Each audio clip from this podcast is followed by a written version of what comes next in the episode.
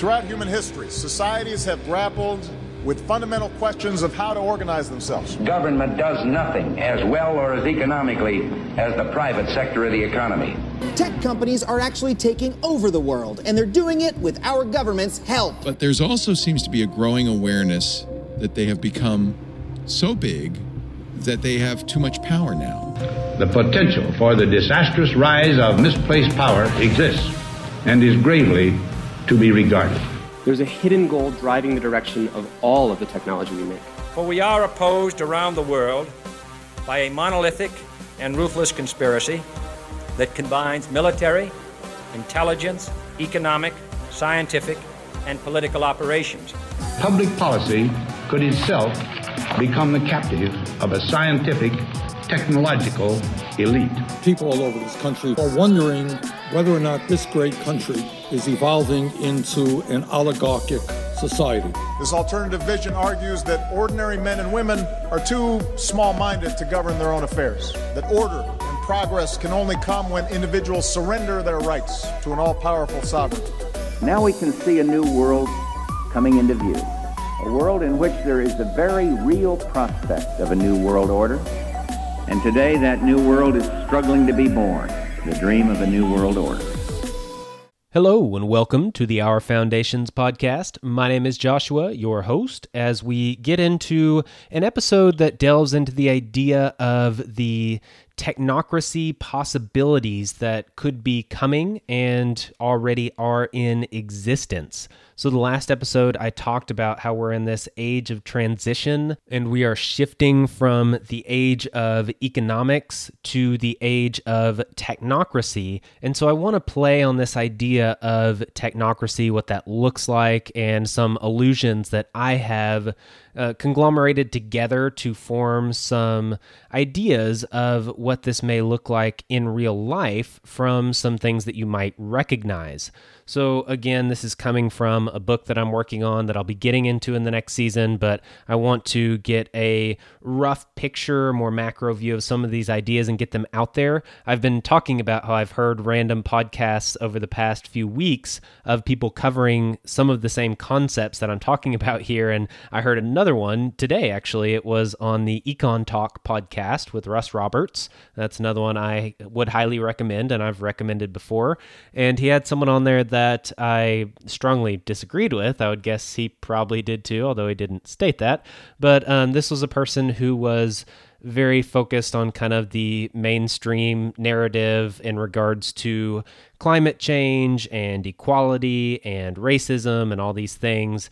And so it was a different perspective than what I would usually go for. But she was talking about how we are in the declining stages of democracy and talking about how things are starting to kind of fall apart in different ways, and the roles of institutions are changing, and how the right, especially politically, has had this split between the centrists and the far right, and kind of what impact that has had, nationalism versus globalism, these types of things. And a lot of the things that she was talking about fit in very well with what I talked about last episode, that we're in this age of transition and a lot of similar things. So again, I'm seeing this, I'm hearing this from a lot of different perspectives and a lot of different sources. And so it's interesting. I have a brother-in-law that mentioned to me just the other day that he's been hearing from some very mainstream sources like Bloomberg and places like that, and how he's seen articles and heard people talk about this idea of the global reserve currency status of the dollar kind of being in question, and how that might look differently in the future. Again, that's something, if you've been listening to this show from the beginning, I've talked about that for a long time now. I did a whole episode on that aspect probably a year and a half ago or more, and a lot of these things sounded really crazy or out there, or at least a little extreme back when I began covering them. And I was covering stuff that I'd learned about from people that had written about it years ago and even decades ago. So again, it wasn't original to me, but it's just interesting to see these things come up in more of a mainstream setting and come up more often, even in the sources that I usually follow. And that's kind of confirmation that things are happening and a lot of this stuff is real. And so we should probably pay close attention. So to move on into what I wanted to cover in this episode, it's the idea of technocracy. And in the previous episode, if you haven't heard it, go back and listen. And if you haven't heard other episodes, you should be listening to all of them, ideally. And they do build on each other, especially when you do an entire season that is pretty important. So moving on, though, building on this idea of what a technocracy could look lots of different ways. It could play out in different ways. Just the aspects of having an expert council kind of ruling over things and handling resource allocation and stuff like this. Like overall, that structure is one that is fairly vague.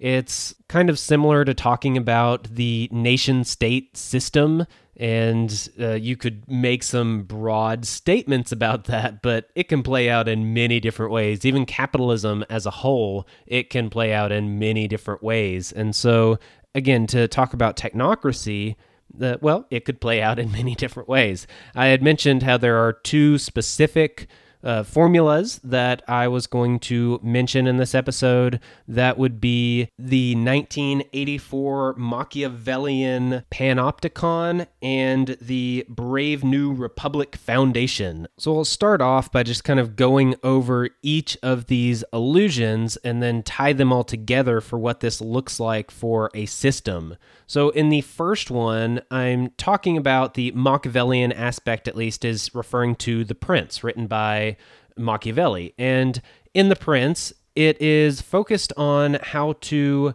maximize your political power and your control over your subjects. And it's not just over your subjects, it's over your enemies, it's over even your friends and your allies. And the idea is that you maximize your own desires, you create your own vision, and you're doing this by taking away from other people to satisfy yourself and to make your plans come to fruition. And in doing so, you're controlling, again, both the masses and the elite circles. It's both your court and your enemies that might want to see you executed, whether it be the enemies of your state or territory, or just your enemies that are your political enemies that would love to have you out of the way so they can take power. There are many different things you have to look out for if you are a prince, if you are a ruler. And when you do this, you need to do it in a ruthless manner, according to Machiavelli here. He talks about how, for example, you want to be religious in an outward perspective, so people will view you as a religious person, someone that follows God and that is very moral and devout. That's how you want to come across to the masses. But in your private life and behind the scenes, you want to be the exact opposite. You want to be extremely ruthless. You want to be cutting. You want to be conniving. You want to be basically the opposite of an upstanding moral Christian. But it is crucial that you come off as an upstanding moral person to the public. And so it's this idea of disguising your true intentions and creating this facade. It's all about, I guess, kind of propaganda and marketing. That's how marketing is. It's all about the perception that you are selling. It's not about the product itself. You need to manipulate the perception of the product. You don't need to manipulate the product. That's not your job in regards to marketing. And oftentimes, as a whole, the success of a project is not necessarily about the quality of the project as much as it is about the marketing of the project, or even more so, the perception of the project, which is manipulated by the marketing. Another word for marketing, propaganda. And so this is the idea. Those are some aspects, at least, of The Prince that I want to highlight. If you've read any of these, you should know that these go much deeper if you really get into it. And it might be fun if, I guess it depends on your opinion of fun, but I think it would be fun and interesting to go over these books that I am mentioning and these sources I'm mentioning, and then just read them kind of in order, at least roughly, and then apply them the way I'm talking about here. I think it is very revealing. I have read most of these, at least in the past 2 years or so, and especially since COVID hit, they have been extremely timely. And so it's concepts that are timeless and timely at the same time, which is pretty cool. So that's the idea of the prince. That's the Machiavellian aspect. The 1984 aspect is, of course, an allusion to Orwell's 1984 dystopian future where Big Brother is controlling everything. It's the party. It's the idea of the state taking over and running absolutely everything. But the way the state is portrayed in 1984 is nothing like the political state of today. In fact, although there are a lot of politics involved, in that society there are no laws. You just basically do what you're supposed to do, and if you don't, they take you away and you disappear. And so people are incentivized to, do the right thing and support the party, but it's not by having politicians creating laws and voting on things. There's nothing like that in the 1984 ruling system. There are posters of Big Brother everywhere, and this idea of Big Brother is just like a never-ending, eternal figure that never changes, it never goes away. It's the same picture that people always see. That is the face of the party. And this is the elite class that rules everything, but you don't really see them. It's kind of interesting. It's people behind the scenes, and they are largely experts that are just running systems. You have the Ministry of Peace, which is all about handling warfare. You have the Ministry of Love, which is all about making sure that everyone is in full support of the party. That's where the thought police come into play. You have the Ministry of Plenty, which is involved with rationing food supplies and things like this. And then you have the Ministry of Truth, making sure that everything the party says and has always said lines up with what really exists, or at least what people believe really exists, to the point of even going back and rewriting history, rewriting articles, republishing things. Should sound familiar when you think about how news agencies today will often go back and revise an article that they might have put out previously that turned out to not be quite as true as they would have hoped for, and they just revise it quietly, no announcement, no nothing, and then all of a sudden it's changed. You go back and look at the article, oh, they must have been right about this all along. Well, not quite. But especially with the technology we have with the internet today, this is more and more possible. Data and technology, propaganda, surveillance, all of these are maximized to the extreme in 1984 to make sure that society is organized and running the way that it should for the benefit of the party. And with this, you have these control systems, the Ministry of Truth, the Ministry of Peace, all these ministries I just mentioned. These are control systems that exist kind of behind the scenes. And so it's not that you don't know that they're there. Of course, everyone knows that they're there. Everybody knows the types of things that they do, but people just generally believe that they are doing their job. They're doing what needs to be done to make sure society is safe and stable and all this kind of stuff. And so they kind of ignore it, and they basically just believe whatever they are told, whatever the media tells them, whatever propaganda comes out, they believe it. They believe that the party is trying to take care of them. The Ministry of Plenty, of course, makes sure that they always have food. Therefore, they must be good, and we must support them because, well, we all want food, and we're all very grateful that they can get us this food, especially in a time of constant warfare. The Ministry of Peace is making sure that we stay peaceful and safe in our little society, even though there's, there are these crazy enemies out there that are always trying to attack us, all these, crazy explosions that happen that we know happen, and they're very scary, and we want someone to keep us safe. Thank God for the Ministry of Peace. They are the ones doing that job. And it's this idea where you are so thankful for the government. Again, this should sound fairly familiar. False flag operations and things like this exist. And there is a little bit of a side note. I don't know if it relates, but as I talk, maybe I'll find a way to make it relate. But in 1984, there's a section where they talk about how the economy works and basically the broad aspect of society after the Industrial Revolution and how machines started to be able to do more and more. Productivity would go way up, efficiency went way up. And if this were allowed to continue, then people would only have to work about half as much as they did before or less, and you could still produce even more goods than you ever could and have the standard of living just keep getting higher and higher and higher, and people would have more and more leisure time and everything.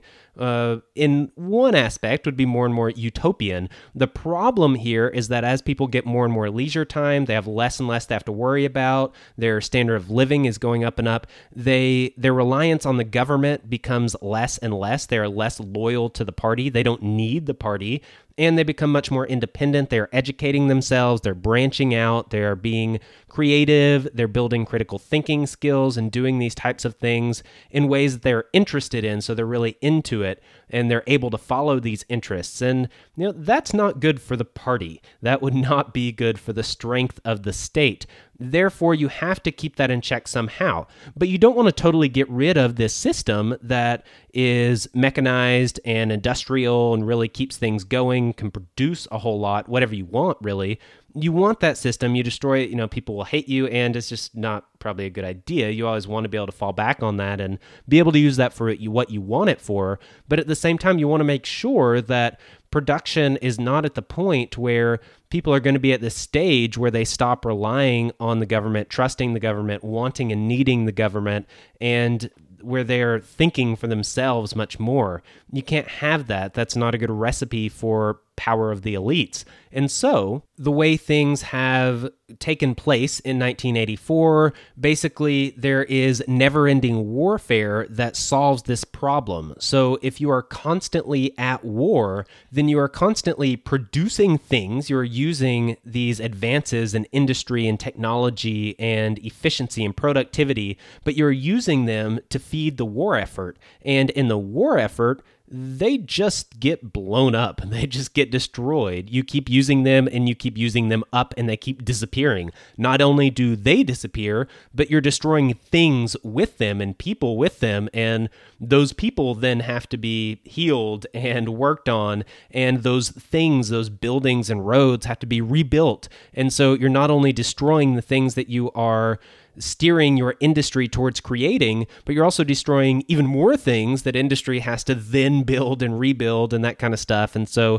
it's this funnel for resources where you can keep this industrialized society that continues to advance technologically and everything else without having the common person really have that scenario of having a very high quality of life, more leisure time, more independence, and coming away and weaning off of the power elite at the top, so to say, these systems of control. And they're not going to question them because not only are they not at that point where they have all this leisure time, they're highly educated, they're independent and doing their own thing, not only is that not going to happen, but with a constant state of warfare, you can keep them constantly afraid. And when they are scared, they have this fear that is always there, then they will be even more reliant and loyal to their nation, to their party, to their state, whatever. They will be more loyal and more reliant because there is this enemy out there, this scary enemy that's always trying to blow us up and always trying to kill people and destroy things and, you know, on and on. And so that's an interesting aspect of 1984 that really relates to today, especially when it gets talking about how you don't want to have the main nation states attacking each other. In 1984, I think there are three main states, if I remember right, but their warfare is not between themselves with their homelands. They pick these proxy areas and they battle and fight these proxy wars over island areas and places like this. But the key place is the Middle East. And that is the key proxy zone for the warfare where the different world powers can fight each other in the Middle East in this choke point that basically has always been. And that's where they waste most of their resources and have their never-ending wars, at least to the most degree. And some will take territory, some will lose territory. It'll go back and forth. One world power will be fighting another, and then a few years later, maybe they're fighting the other one allied with the previous one. And the people, meanwhile, have no idea. They just know that there's the enemy, the enemy's bad, and we don't like them. And it's interesting how the propaganda works, how the state basically just changes who the enemy is, and the people don't even realize it. They just go right along with it because this is life. This is what they believe. This is how it's always been. And again, a lot of these things should ring true to today for you all. A very interesting thing, I was talking with someone last night. I have a blockchain meetup that meets locally that I go to, and we talk about things related to blockchain, cryptocurrencies, economics, that kind of stuff. And somehow China came up, and the idea of them building these cities that then no one lives in, and they've built power plants, they've built skyscrapers, they've built all this infrastructure, and then no one is there. It's an entire city for like 1 million people, and no one is there.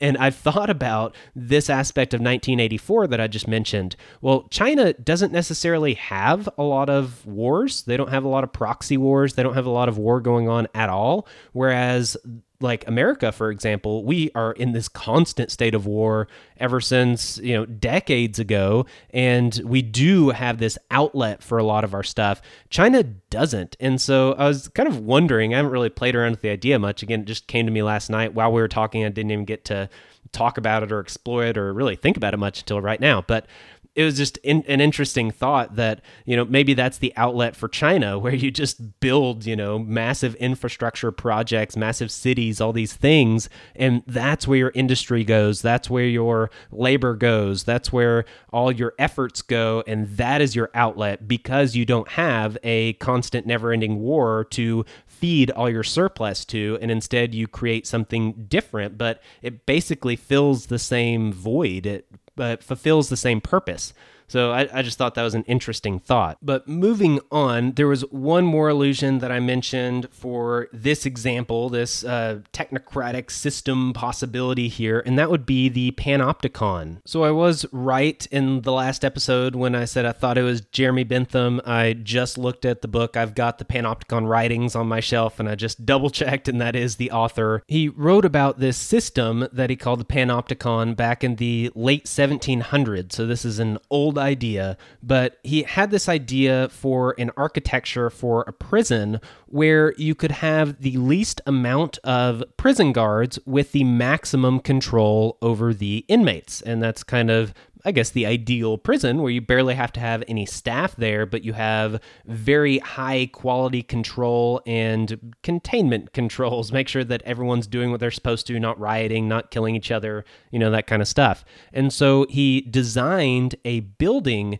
to achieve this, and through the architecture and the psychology involved in that, he was able to theoretically achieve this goal strictly through the system that the architecture created. It's really interesting. So his idea was that you had this prison that was built, basically imagine a circle with the whole middle being a big open courtyard. And the circular structure of the prison has cells, and they all have open walls that face inward. So every single cell on every floor, all around the building, all faces to the center of this courtyard. And then in the middle of the courtyard, you have a tower. And in that tower, you have multiple windows that are very difficult to see in from the outside, but you can see out very easily.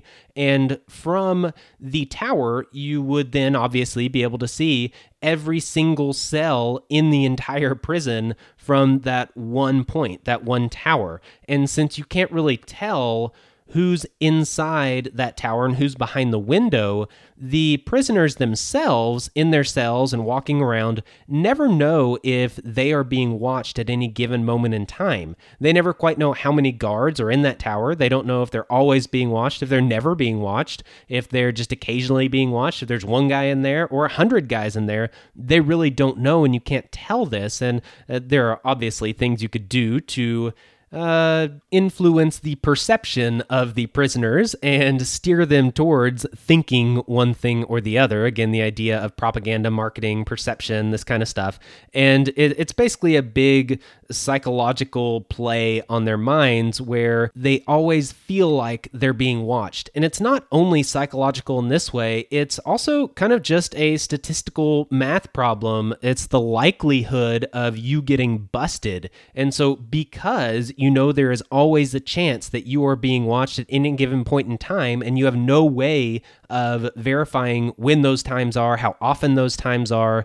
It just might not be worth the risk. The risk reward there might not be enough for you to risk doing something that you could get busted for. And you might try little things and test the system, so to say, but if this system was functioning properly, they would make sure they would have crackdowns that everyone would know about on a fairly regular basis so that people, again, then perceive this as being something where you're always being watched. No matter where you are, what you're doing, someone is always watching you. They will see. They might miss a few little things here and there, but they are going to see things. And maybe they don't even miss those little things here and there. Maybe they just let them slide and they pick and choose who they're going to bust and why. You never know. It's kind of a mind game again, but you end up with a prison that has a lot of control. It is very peaceful. It is very well run. It's very well organized, but you only have to have a few staffers in there. You don't have to have a whole lot, because just the few that are there can leverage the architecture and the psychological imprint that you're putting on the whole prison, and they can manage the entire thing with just a handful of staff. And so he was able to theoretically achieve this without having to do anything really all that crazy. It's just an architectural design. That's it. Well, there were later philosophers that then took this idea. Foucault is a good example here, where they took this idea of the panopticon system and broadened it out from being just a prison system and just an architecture to a societal control system, where if society in general, if the citizens always wonder if they are being watched and if their government is watching them and just waiting and picking and choosing when to crack down on people, and people believe this and they think that there might be someone that is watching what they're doing, that's double-checking everything that they do, then people, society, the citizens, they will probably fall in line a lot more than they would have otherwise if they could see the presence of the state at all times. If there is this kind of secret presence that you never know if you're being watched or not, then you can get some very efficient and effective control mechanisms for the society as a whole, just by leveraging this system and this architecture, so to say, more societal architecture, governmental architecture, technological architecture. And so this is an idea that I then apply. And as we apply that, I can add back in the views of Machiavelli and the ideas and concepts from 1984. So the idea here is that you do have a ruling elite at the top. You have a system, you have a party, you have a state, you have a government, you have something that is visible and everybody knows that it's there and they know that they are in control. They know that they can crack down and do crack down on people that are dissenters and that go against the system. But you don't necessarily always see them. You don't know exactly who they are. You don't know exactly their motives and intentions. You kind of have these figureheads, and you know what the system is, and you know roughly how it works, but how it could apply to you if you go against the system, if you're a rebel in some way, you never quite know. You're not quite sure. And so you're always playing this risk-reward game in your head. And oftentimes, if you come up to a stoplight in the middle of nowhere, you obviously see that no one's around. You might still wait for it to turn green before you go straight, even though you know for a fact that there's no one around. You're not going to get in a wreck. You're not going to hurt anybody. You're not going to really cause any harm in any way. You're stopped at a stoplight, but there's no one around. You can see for a mile in every direction, and it's dark. There's no headlights, or maybe it's dark and there's streetlights along all the streets. So even though you see no headlights, you can also see that even if there's a car with no headlights on anyway, driving 100 miles an hour, you would still see it. But a lot of people will still sit at that red light until it turns green, just because it is ingrained in them that you follow the rules, that you do what you're supposed to do. You never quite know. And even if someone does go through the red light, they're definitely wondering, they're looking, they're questioning their action. They might be hesitant in going forward with it, even though they know it's perfectly safe and there's nothing that will hurt them and there's nothing that they will hurt. There's still that control mechanism in the back of their mind because of this system that is set up. Like 1984, we're in this constant state of war, and you have the idea of the state as being the one who is always taking care of people, who fulfills this role of the ministry of plenty, the ministry of truth, the ministry of peace, all of the ministry of love, all of these things. And that is very true. People look to the government to make sure that everyone has the food they need. Think of welfare programs. People look to the government to make sure that they are safe from all these enemies that the government itself has created. Yeah, again, don't look too deeply into this because it all falls apart, but this is the system we live in. People do make sure that they don't outwardly and obviously go against the system and rebel, at least not commonly. Most people, let's say 99% of people, because of this panopticon system behind the scenes, it's the idea of the ministry of truth and the thought police. They are always making sure that people aren't thinking the wrong way, this idea of wrong think. We want to make sure we curb that. That gets censored. That gets changed. And we all know that that happens. We know that people are getting kicked off of YouTube and Twitter and everything else, and we know why.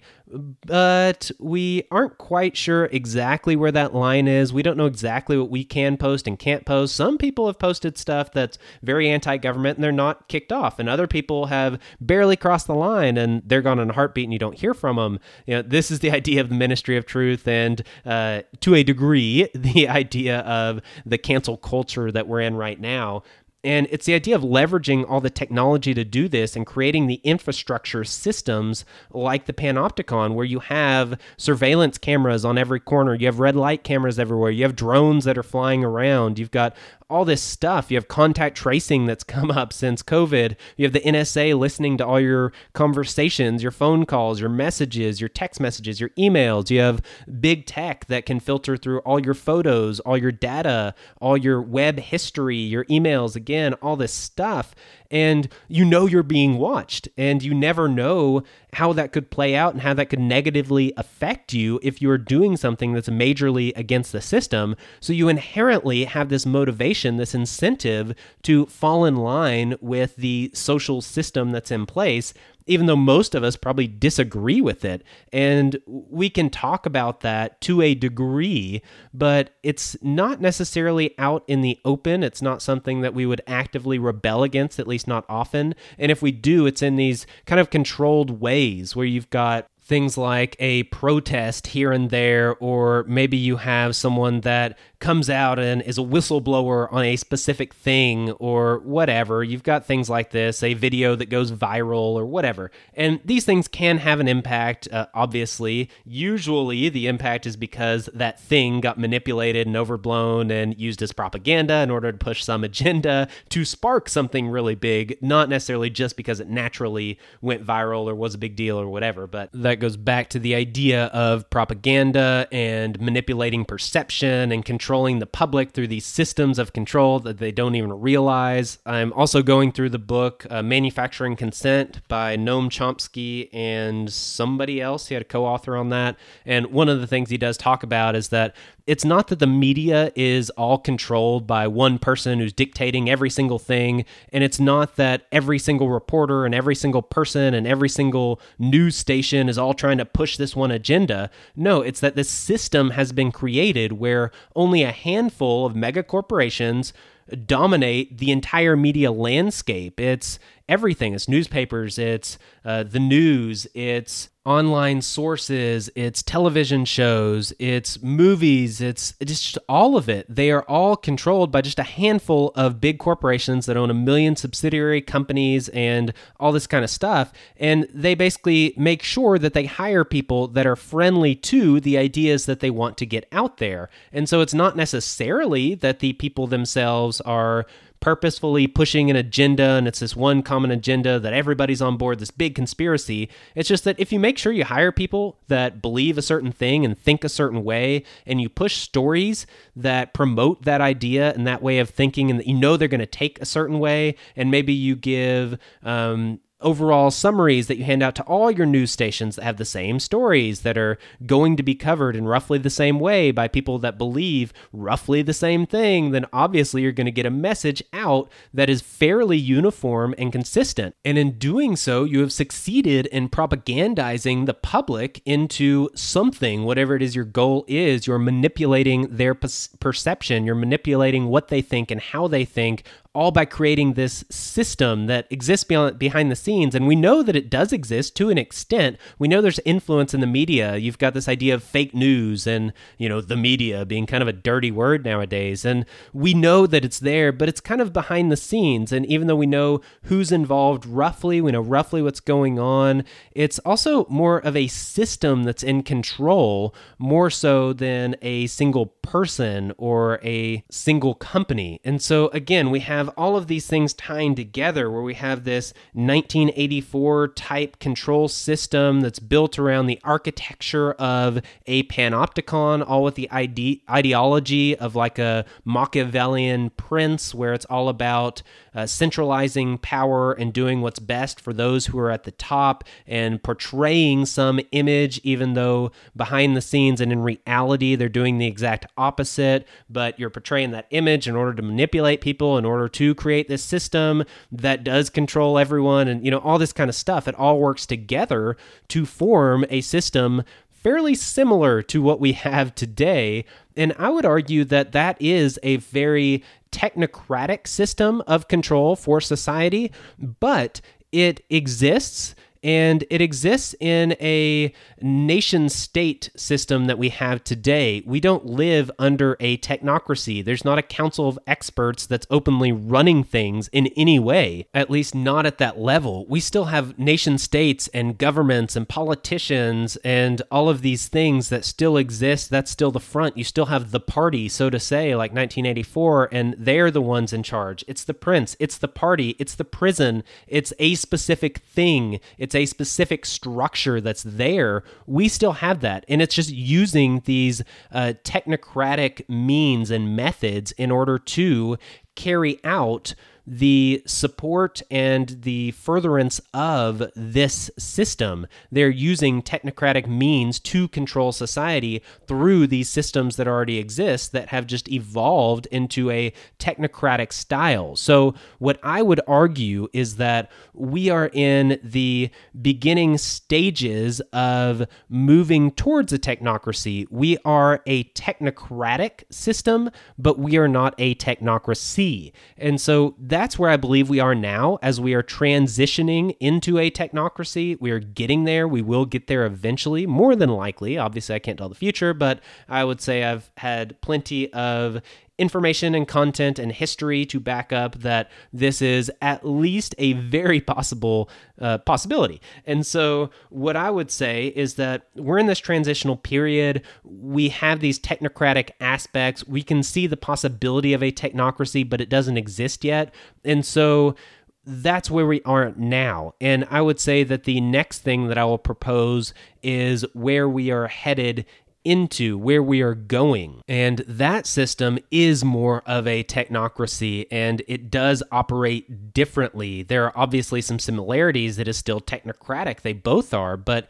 it is different. And I have run out of time in this episode, so I will address that in the next episode, and I'll do that other example full of illusions next time, and that will be pulling from Brave New World and Plato's Republic and Asimov's Foundation series. Those are the illusions that I'll be referring to there and pulling together and playing with. So that's next episode. I guess after that, I'll probably move into things more COVID related. And I had mentioned vaccines. There's another thing I've been wanting to do, something about the kind of biosecurity paradigm that we're shifting into. And I'll probably tie that in with vaccines and maybe do a follow-up episode on my opinion of COVID. So I kind of started with that, and then I got a little sidetracked with this idea of the transitional age and technocracy and this kind of stuff. So I'll wrap that up probably next episode and then get back into the COVID deal deal, and then get into, I guess everything's COVID related, but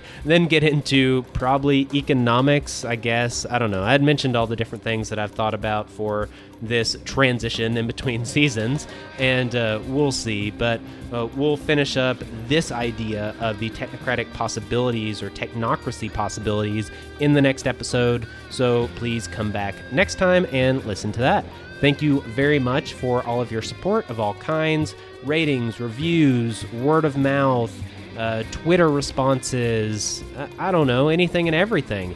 Especially those who are patrons and who are actually giving money to support this show. That is how I pay for the hosting fees now. That's how I pay for my Audible subscription, where I get a lot of my research materials from, and that is greatly appreciated. I very much appreciate that. I have very little that I have to pay for out of pocket myself in regards to this podcast, outside of obviously my time and my efforts, but there is little that I actually have to pay for in addition to that with hard-earned money. So I greatly appreciate that you guys are supporting me in this and supporting these things that I'm doing. Again, be sure to send me any requests that you have for other topics that you would like for me to do in this transitional period while you can. I usually do not have this opportunity, but now I do. So take advantage while you can. And with that, I'm out. Peace. This has been another episode of Our Foundations podcast. Thank you for listening. Goodbye. Yeah, thank you. Goodbye.